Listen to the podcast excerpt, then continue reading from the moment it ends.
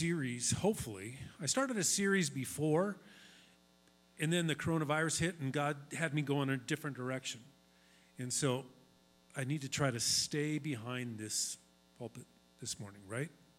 I need to try to stay behind, which is hard for me because I usually wander all over the place. But um, I just, I'm challenged in my own thinking to think more like a Hebrew.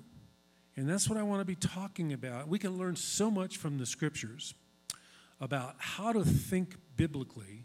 You could say think Hebrew, because there is a kind of a, a way of thinking Hebrew. It doesn't mean you have to be Jewish to think this way, but it, it's something that is going to be really important for us, I believe, in these upcoming days.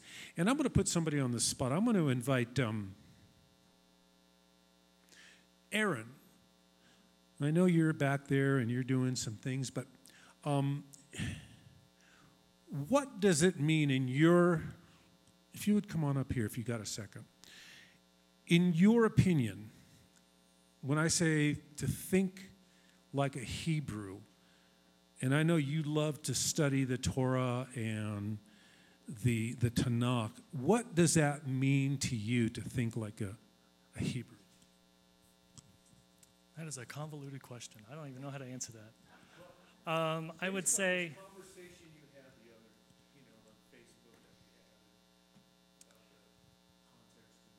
Yeah, that I, I, I think you could come at that question a few different ways. Um, if we remove it, the contextual view of, of allowing Scripture to be within its culture, then we lose 70% of the meaning of what it's trying to tell us.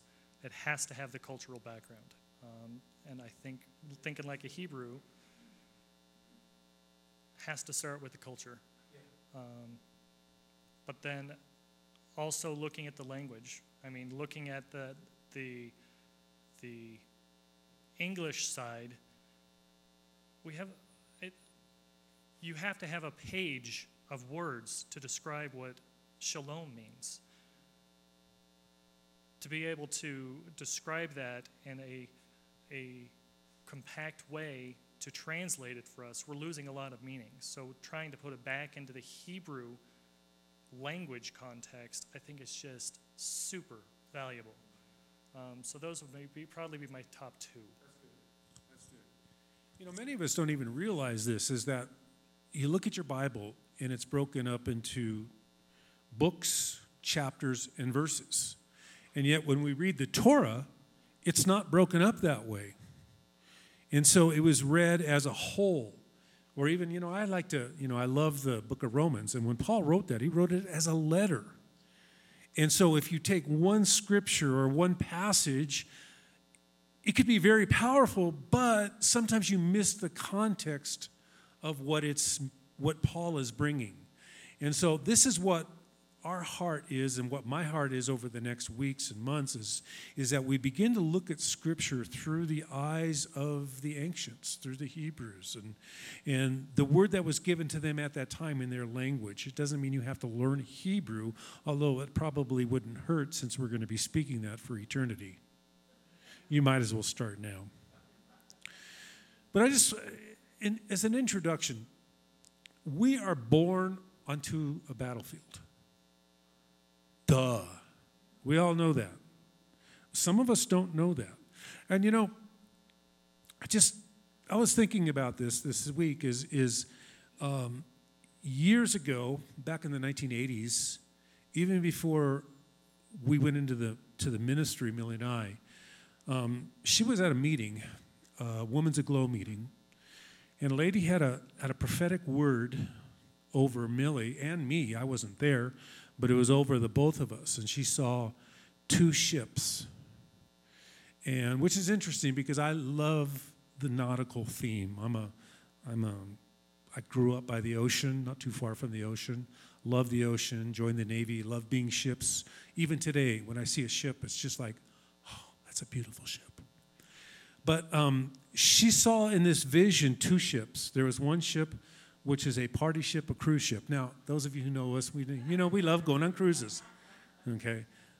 But that's, that's for our vacation. But there was two ships. There was the party ship, the cruise ship, and and there was a bunch of Christians going on this cruise ship, party ship, and all happy and wearing their best, and there was the music was coming, and then there was another ship, and it was a battleship. It was a it was a ship that was haze gray, and if you know what haze gray, that's the ship, that's the color of the Navy ships, and it was beaten up, it was rusted, but it had been, it looked like it had been through a battle. And Millie and I were getting on that ship. And I thought, well, this is interesting. But instead of bringing fear, I thought, you know what? It's kind of a reminder that we are in that battle, you know. And yes, some are out there, it's a party time.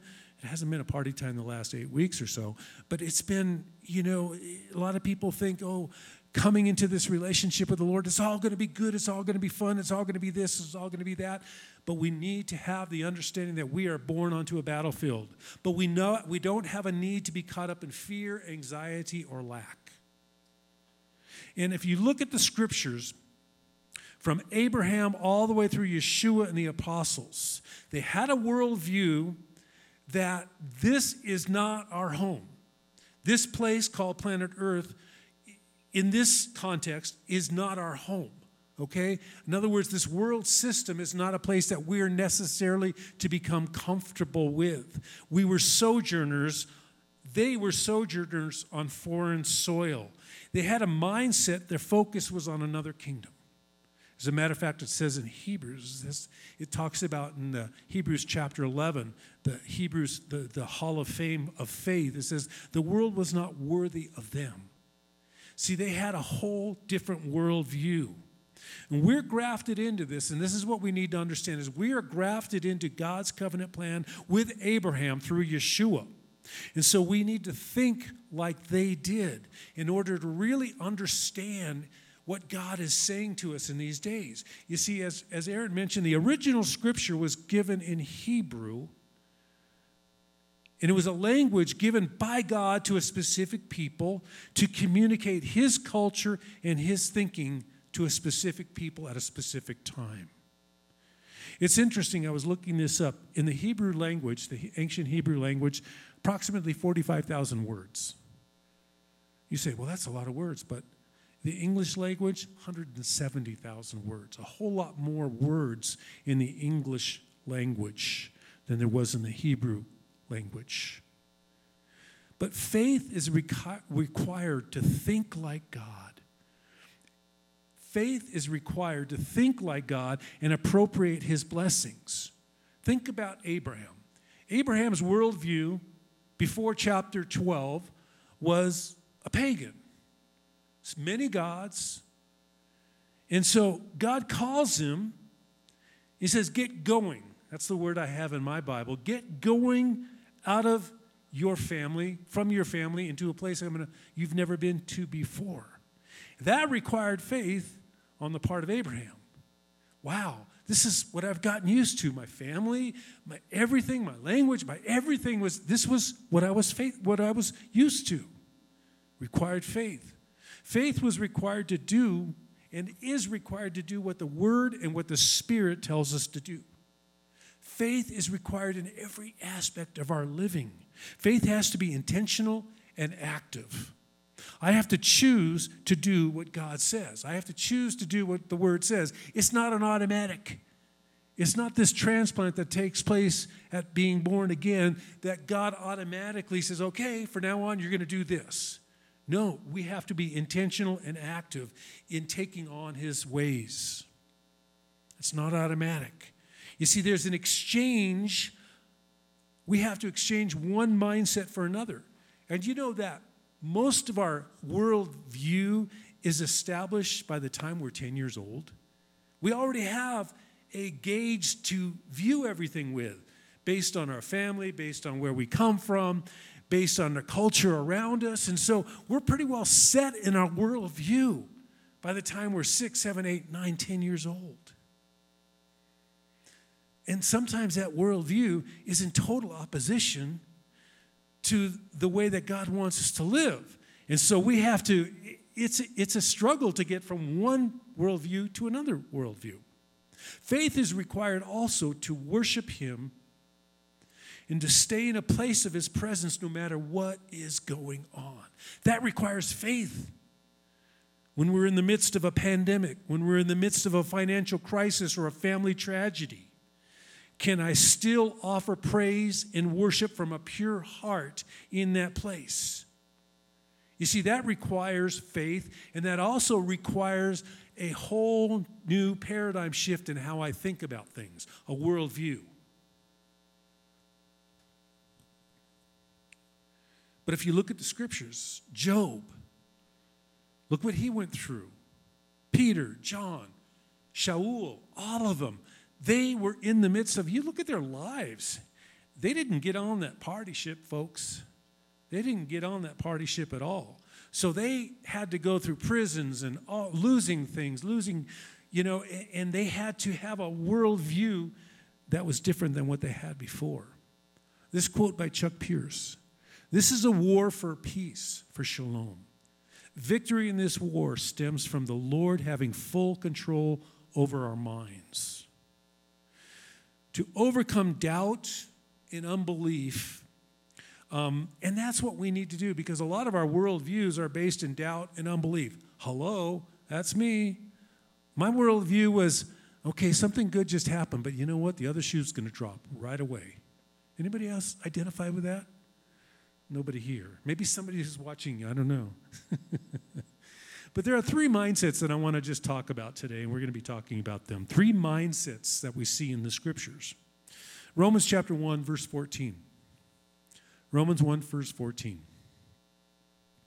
I have an obligation, this is Paul writing. I have an obligation to both Greeks and barbarians, to both the wise and the foolish. So I'm eager to proclaim the, the good news also to you who are in Rome. Shaul understand that people who were going to be hearing his message were coming from different mindsets. He mentions two there the barbarians. Now, we have a view of what a barbarian is it's a brute. A barbarian is this, this uncivilized, uncouth brute, right? But that's not necessarily what was meant in the scriptures. A barbarian actually was a non Greek speaking uh, citizen of the Roman Empire. In other words, the Greek language was prevalent in the Roman Empire at that time, but barbarians didn't speak the Greek language, but they were part of the empire. And so they were considered barbarians. And they were usually pagans. They usually weren't worshiping the one God, they had many gods and things like that. And then he mentions the Greek mindset. I'm going to just talk briefly about those mindsets today. What is a mindset? A mindset is a habitual mental attitude that determines how we interpret and respond to situations. It's learned. It's learned. It's a fixed frame of reference. In other words, it's that grid that we see everything through. Whatever happens around us, we have a grid that's, like I said, probably been set by the time I'm 10 years old, that that's how I'm going to react to that. Anybody see a problem in that? Mindset is a set of assumptions and methods so firmly established that it creates powerful incentive to behave a certain way. Like I said, it's learned often times when we were children. You know, I heard the story many years ago, and you've, you've heard this too. The little girl goes out and and she's never seen a dog before. She goes up to that dog, reaches out her hand, the dog bites the, her hand. She runs home, and, and mama says, Don't ever go up to a dog again. Matter of fact, dogs are bad. Stay away from dogs. So that child, the next dog she sees, she's afraid of him already. Okay, and it might be little Walter, you know, little, little, little Walter. But she's afraid of them because a mindset is already, she associates that thing with fear with consequences. So that's what I mean by a mindset. That's a, that's a simple example of what a mindset is. Well, let's look at the barbarian mindset throughout the scriptures. First of all, the operating principle of that mindset, barbarian, is fear. Fear is, is one of the most powerful emotions. So it's, it's a mindset that is based on fear, terror, absolute control, tyranny. And we could see in the scriptures examples of that in Egypt and Babylon. There was a supreme ruler. He basically made the rules, made the law. You disobey, you're dead. Simple as that. No dissent. Might is right. Whose favorite tool of my whose favorite mindset do you think that would be in this, you know, you think about Satan. He loves that because he operates through fear. We see this in John chapter 10, verse 10. The thief comes only to steal, to slaughter, and destroy. I have come that they might have life and have it abundantly. So it's an opposite mindset than what Yeshua wants us to walk in. And yet, so many of us, even today, we have this mindset that is rooted in fear. It's a mindset waiting for the other shoe to drop. It's a mindset that's just waiting for that bad thing to happen. There's not a whole lot of joy in that. Brute force where strength is power. Interesting thing in this mindset, we cannot walk in fear and faith at the same time. You cannot walk in fear and have faith at the same time. You see, faith always has a component of hope. Fear steals that hope.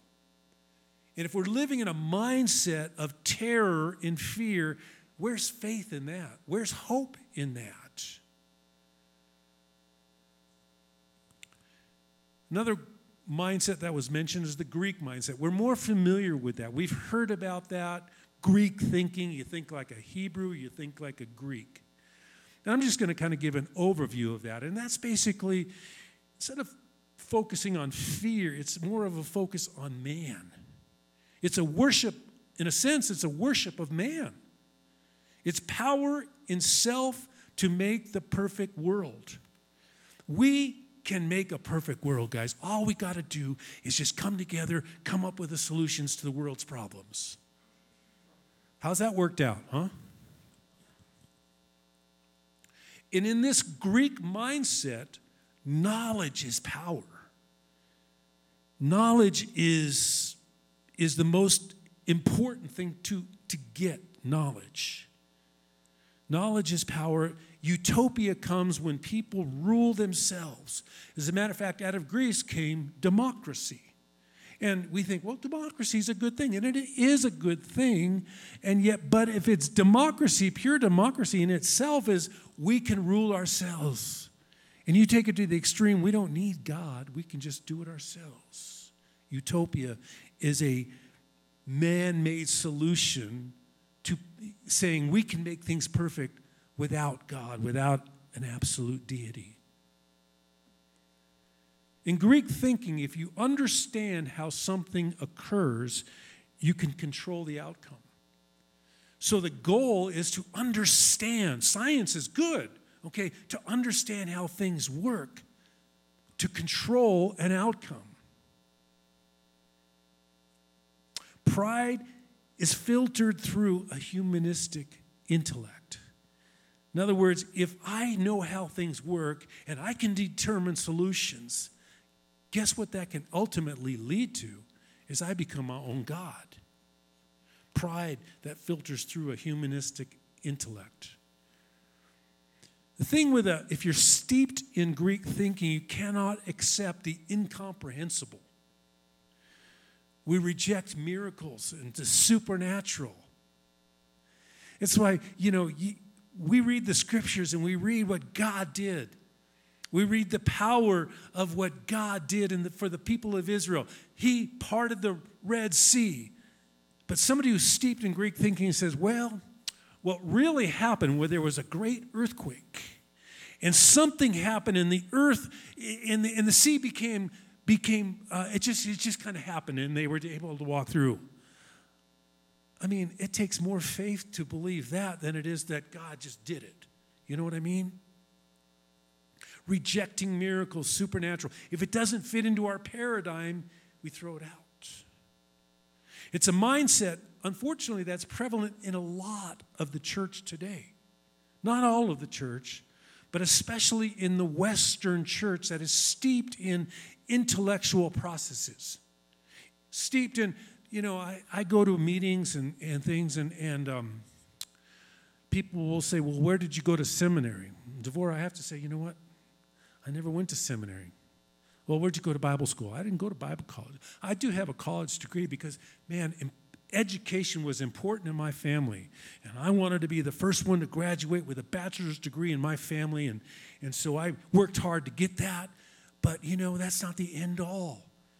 You know, I just love the Lord. I don't have any bachelor's. I mean, I don't, I don't have a, a seminary degree. I don't. It's, but, you know, it's especially in the Western church where we become, our theology becomes so important to us and if a miracle or a supernatural thing over here doesn't fit into my theology, guess what I'm going to do? I'm going to throw out that supernatural thing.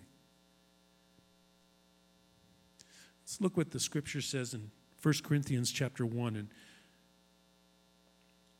Shaul or Paul talks about this starting in verse 20.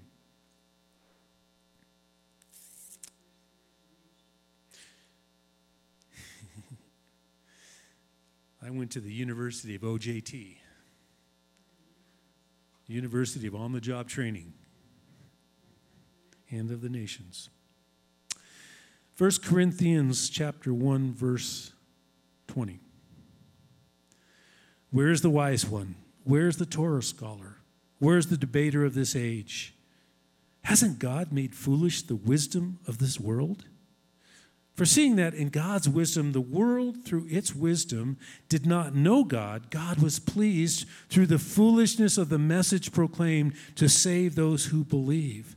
For Jewish people ask for signs, and Greek people seek after wisdom. But we proclaim Messiah crucified, a stumbling block to Jewish people and foolishness to Gentile people. You, you can't figure it out, guys. You can't figure out why a man who came from heaven, went to the cross, died, went into the grave, and was resurrected and ascended. And because of that, I got to say, because of that, we're saved, we're healed. Hallelujah. And we have a future with Him, eternal life. You see, you can't figure that out, it's supernatural. Jason, you can't figure that out, can you? No.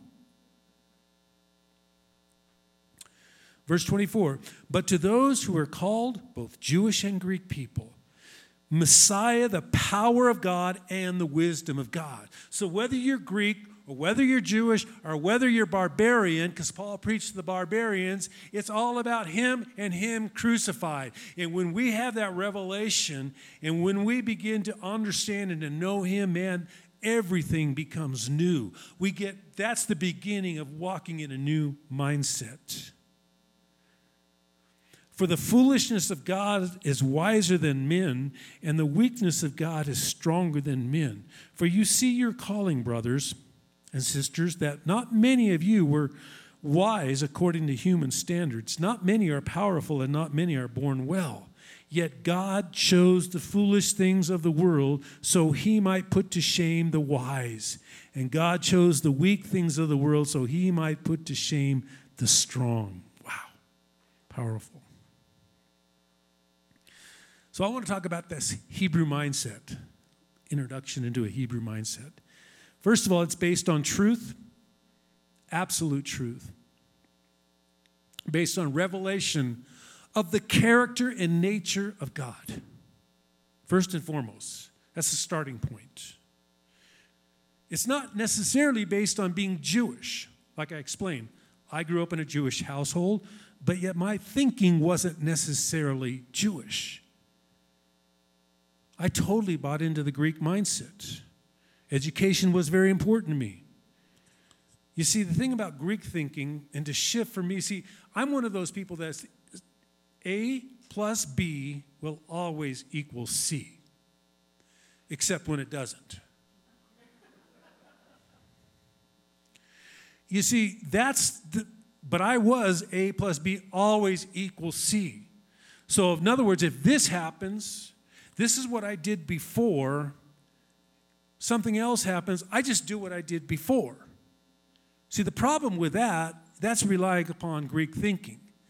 God might say, well, in your mind, A plus B equals C, but I'm going to say this A plus B does not equal C in this situation.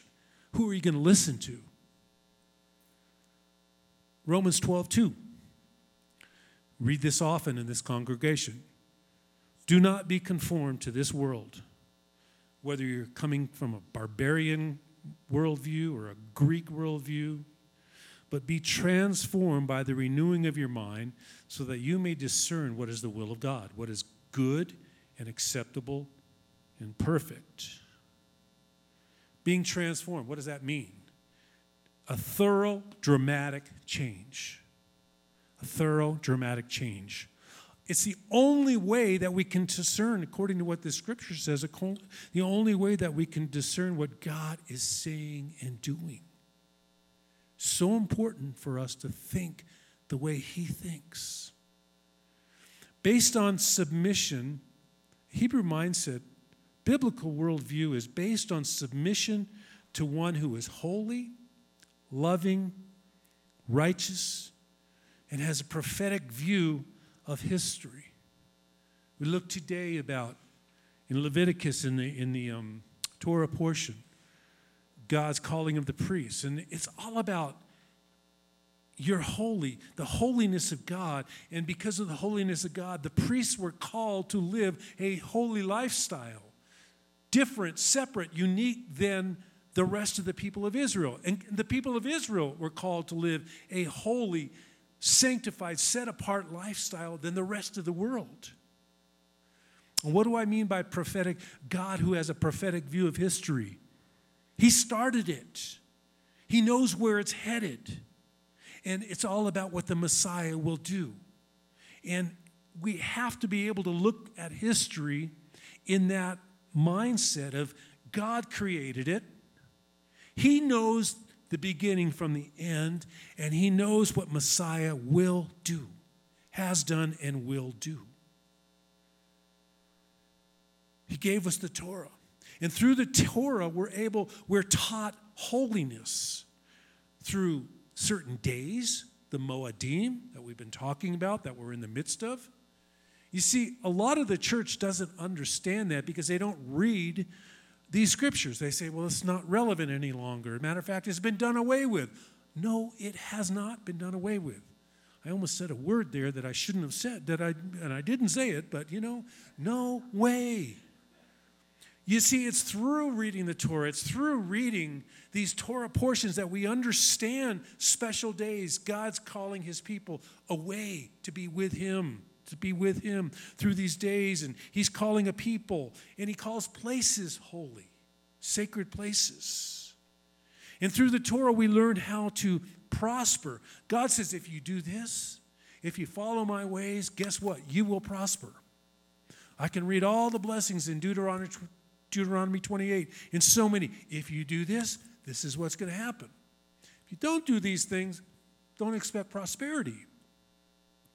He teaches us how to prosper, and he teaches us about blessing. Let me give you some examples of mindsets in society. Let's say a thief. A thief is caught, okay? In the barbarian mindset, you chop off the thief's hand, and that's going to create fear and cut down on repeat offenses. Yeah, it's a pretty good incentive. The Greek mindset is well, we'll try to re educate the thief. And we're going to teach job skills so he won't have to steal. Of course, he may use his job skills to steal more effectively. You know, I worked in job training, and, and this is, what's that? And become a politician. yeah. But, you know, I was involved in, in job training, you know, and, and uh, for many years, employment and training, and, and I loved it. And this is what I would do is I would work with people who would, you know, a lot of them were coming out of prison, and, and I would help them to get job skills, thinking, man, that's all they need to know how to do is to get job skills. And I'd get them jobs, and, and I was amazed at first as like, they had a great job. Hey, they were getting more paid more than I was getting paid. And, and then within a few weeks, a few months, they're back in prison. Recidivism, so high.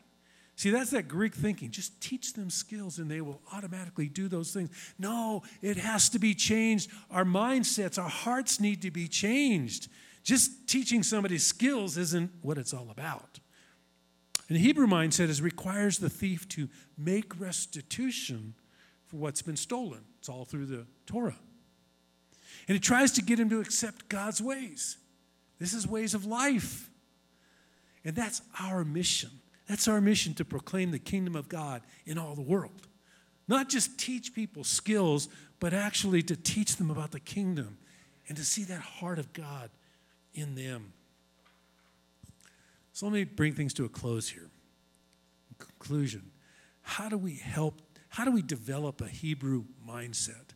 I wish it was as easy as, okay, just pray over you, Patricia, and automatically you're going to have a Hebrew mindset. Well, this is this is the heart of discipleship. This is where we all have to become talmidim and disciples and learn the nature of God, the care of God, the character of God, and be more like Yeshua. How do we develop that? I'm just going to close with these three, three ways that we can develop this mindset. And it's a journey that all of us need to be on. First of all, it may seem simple, but it's something that we're going to be spending the rest of our lives doing. Meditate on His Word. Meditate on God's Word. What do I mean by meditating? hum, hum. No.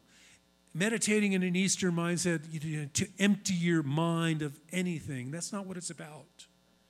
Meditating in a biblical concept is to think about, let's say I read a scripture. Let's say I read Psalm 23. Say I just read a couple of verses a day, you know, in the morning, and, and to think about that all day. First of all, what did that mean when God spoke that to David? What did that mean when God spoke that to the prophet? What did he, how did he receive that? And, and what does that mean to me? So you ponder on it, you think about it, you chew on it like a cow uh, chews on his cud all day. You ponder upon it and you be saturated in the word. See, that's what meditation is all about. You know, I'm sure when, when Aaron is, is, is learning to memorize Scripture, he's thinking about it all day. He's thinking about it. And not just so that, oh, I got to do this, I got to do this, I got to do this, but he's thinking about it because he wants it to become part of who he is. He's being saturated in that. Hmm? It, that's how the Torah is, becomes written on our heart, absolutely. That's how the Torah is written on our heart. In Psalm chapter 1, verses 2 and 3. But his delight is in the Torah of Adonai. Hallelujah. And on his Torah, he meditates day and night. He will be like a, tr- a planted tree over streams of water, producing its fruit during its season. Its leaf never droops, but in all he does, he succeeds. So meditate. Just, you know, just start today. You know, it's, it's, some of us are in this thing. I have to read five chapters a day. I have to read three chapters in the Old Covenant, two chapters in the New Covenant, and a psalm or proverb every day. I have to do this. And you read it, and, you, and, and then, okay, I did my job, check that box, and walk out. But just take a portion of Scripture, whatever God's called you to do, and just chew on that and, and, and, and let it be saturated. Let it saturate you. In Joshua chapter 1. Moses is gone. Joshua is getting ready to take the people of Israel, the children of Israel, into the promised land. God is speaking to him now. It was Moses, and he heard God speaking to Moses, and now God is speaking directly to Joshua. He says in verse 6 Chazak, be strong. Chazak, be strong, for you will lead these people to inherit the land that I swore to their fathers to give them. Only be very strong and resolute to observe diligently the Torah which Moses my servant commanded you. Do not turn from it to the right or to the left, so that you may be successful in wherever you go. God says, Be strong, be courageous, be resolute. That Torah that Moses taught you, you take it in. You take it into you, you let it saturate you. And don't turn from the left or to the right. And we need that today. We need that with all the voices, with all the, the, the competing uh, mindsets that are, that are coming against us in our culture today. We need to be that. His word is life, it's not legalistic principles. Millie and I were watching a, a series on Netflix called Shtisel. Anybody seen Shtisel? Has anybody? Okay, Julie. Yeah. It's really fascinating to watch. It's about the ultra Haredim, the ultra Orthodox Jews living in Jerusalem. And man, they are in a different culture. Very legalistic, very, very has to be done a certain way. It's so funny to watch because, you know, every time they take a drink, they say they have to say a prayer be, or take a food. They have to say a prayer before. And it's like it's become such a part of them. And you know, we need some of that. We need some of that, but not in a legalistic way, but in a way that brings life. And His Word is life when we meditate on it. Secondly, so first is meditate on His Word. Secondly, take every thought captive. Take every thought captive shoo, man, there's all kinds of thoughts coming into our, our, our, our minds all day long from every source. 2 Corinthians chapter 10, verse 3. For though, we, for though we walk in the flesh, we do not wage war according to the flesh. For the weapons of our warfare are, are not fleshly, but powerful through God for the tearing down of strongholds. We are tearing down false arguments and every high minded thing that exalts itself against the knowledge of God. See, there's a lot of great sounding theologies and philosophies out there, but they're not necessarily from God. So we're taking every thought captive into, into the obedience of Messiah we that's our responsibility to be transformed in our thinking. Every thought that comes in may not be from god. Stu has a lot of thoughts that add to his daily existence. The devil likes to speak into things. Other people like to speak into those things. And this is where we need to take every thought captive and we need to ask some questions. When thoughts come into us where did that thought come from? I've shared this story before when we were in Virginia, and we were running a, we were in the Youth with a Mission, and we were running a, a, a missions base, and and um, the flood came and and took away our bridge. So the only way to get on to our um, property was to cut down trees and have people walk over fallen trees to get on our property. It's kind of dangerous. It's kind of fun, but it was kind of dangerous too. And then one day I'm driving and I saw this portable bridge on the side of the road, just covered with weeds and things like that. And I thought, this thought came to me. You can come here in the middle of the night, nobody would even know, and you can just take that. I thought, hmm, that sounds like a good idea. That would really make life easy. And then I said, where did that thought come from? That's not me. I'm not a thief. I'm not a thief. So where that thought comes from, where did it come from, what is it telling you to do? If it's telling you to do something that is not consistent with the nature and character of God, don't do it. You take that thought captive. True, nobody would have known that I would take in that in the middle of the night, except for God and me and the people that I'd have to ask to help me to do that. and then they would have been, you know, taking part in it with me. yeah, exactly. So, first of all, is to, to meditate on God's word. Secondly, is to take every thought captive. And, and last is to repent of mindsets. And repentance is not a it's not a heavy repentance is, oh, that's what happens if I keep on going in that direction. Change directions. Repent of mindsets that, that hinder God's purposes in our lives, that hinder his destiny for us. That's an ongoing process of repentance. You see, God oftentimes will confound our minds to reveal our hearts, to see what's in there. Would you stand with me? And I just want to close with this and just pray. And, and Lynn and the worship team, why don't you come on up? I really believe that this new season that we are in. It's a season where God is, is He's shaken everything. He's calling His bride into a, a season of purification, a season of action, a season where we need to be quick to do what He is speaking for, to us to do. We need to be able to do that quickly. Some of us may be stalled in our growth. Some of us feel like, you know what, I've just been kind of in that same place. I don't know what's going on. And, um, and this is what I would encourage you to do over these next days and weeks is ask the Father to show you if there's any fears that you're holding on to, rooted in a, in a mindset that is not from Him. Fears, the flesh is saying, you know what, you've always done it this way, just keep on doing it this way, and don't worry about anything else. And, and God is saying, no, I'm trying to get your attention on this. Ask the Father to show you your fear, your flesh, your motives. Am I just doing this to protect myself? Am I doing this out of fear of man? And that's been a big thing for me in dealing with mindsets is, is am I doing this because people expect me to do this, expectations of others, or am I doing this because God is saying, do this, walk in this way?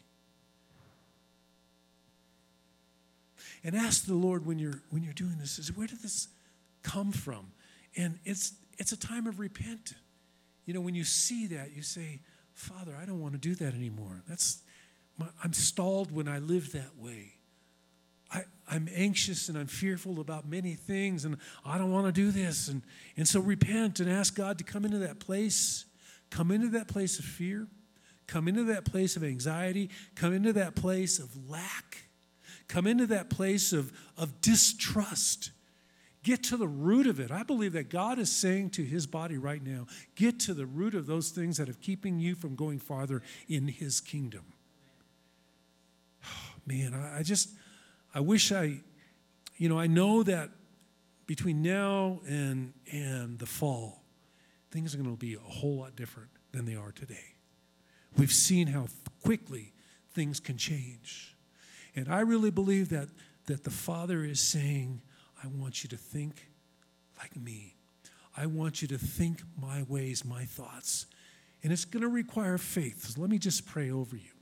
So, Father, as we come before you, Lord. And I pray for each and every one of us, Lord God. All of us. There are areas in our thinking, in our lifestyles, in our mindsets that have kept us in a, a, of a season of lack of growth and, and show us what those are. And Lord, you don't beat us up. You just say, see this area right here? Just turn from that.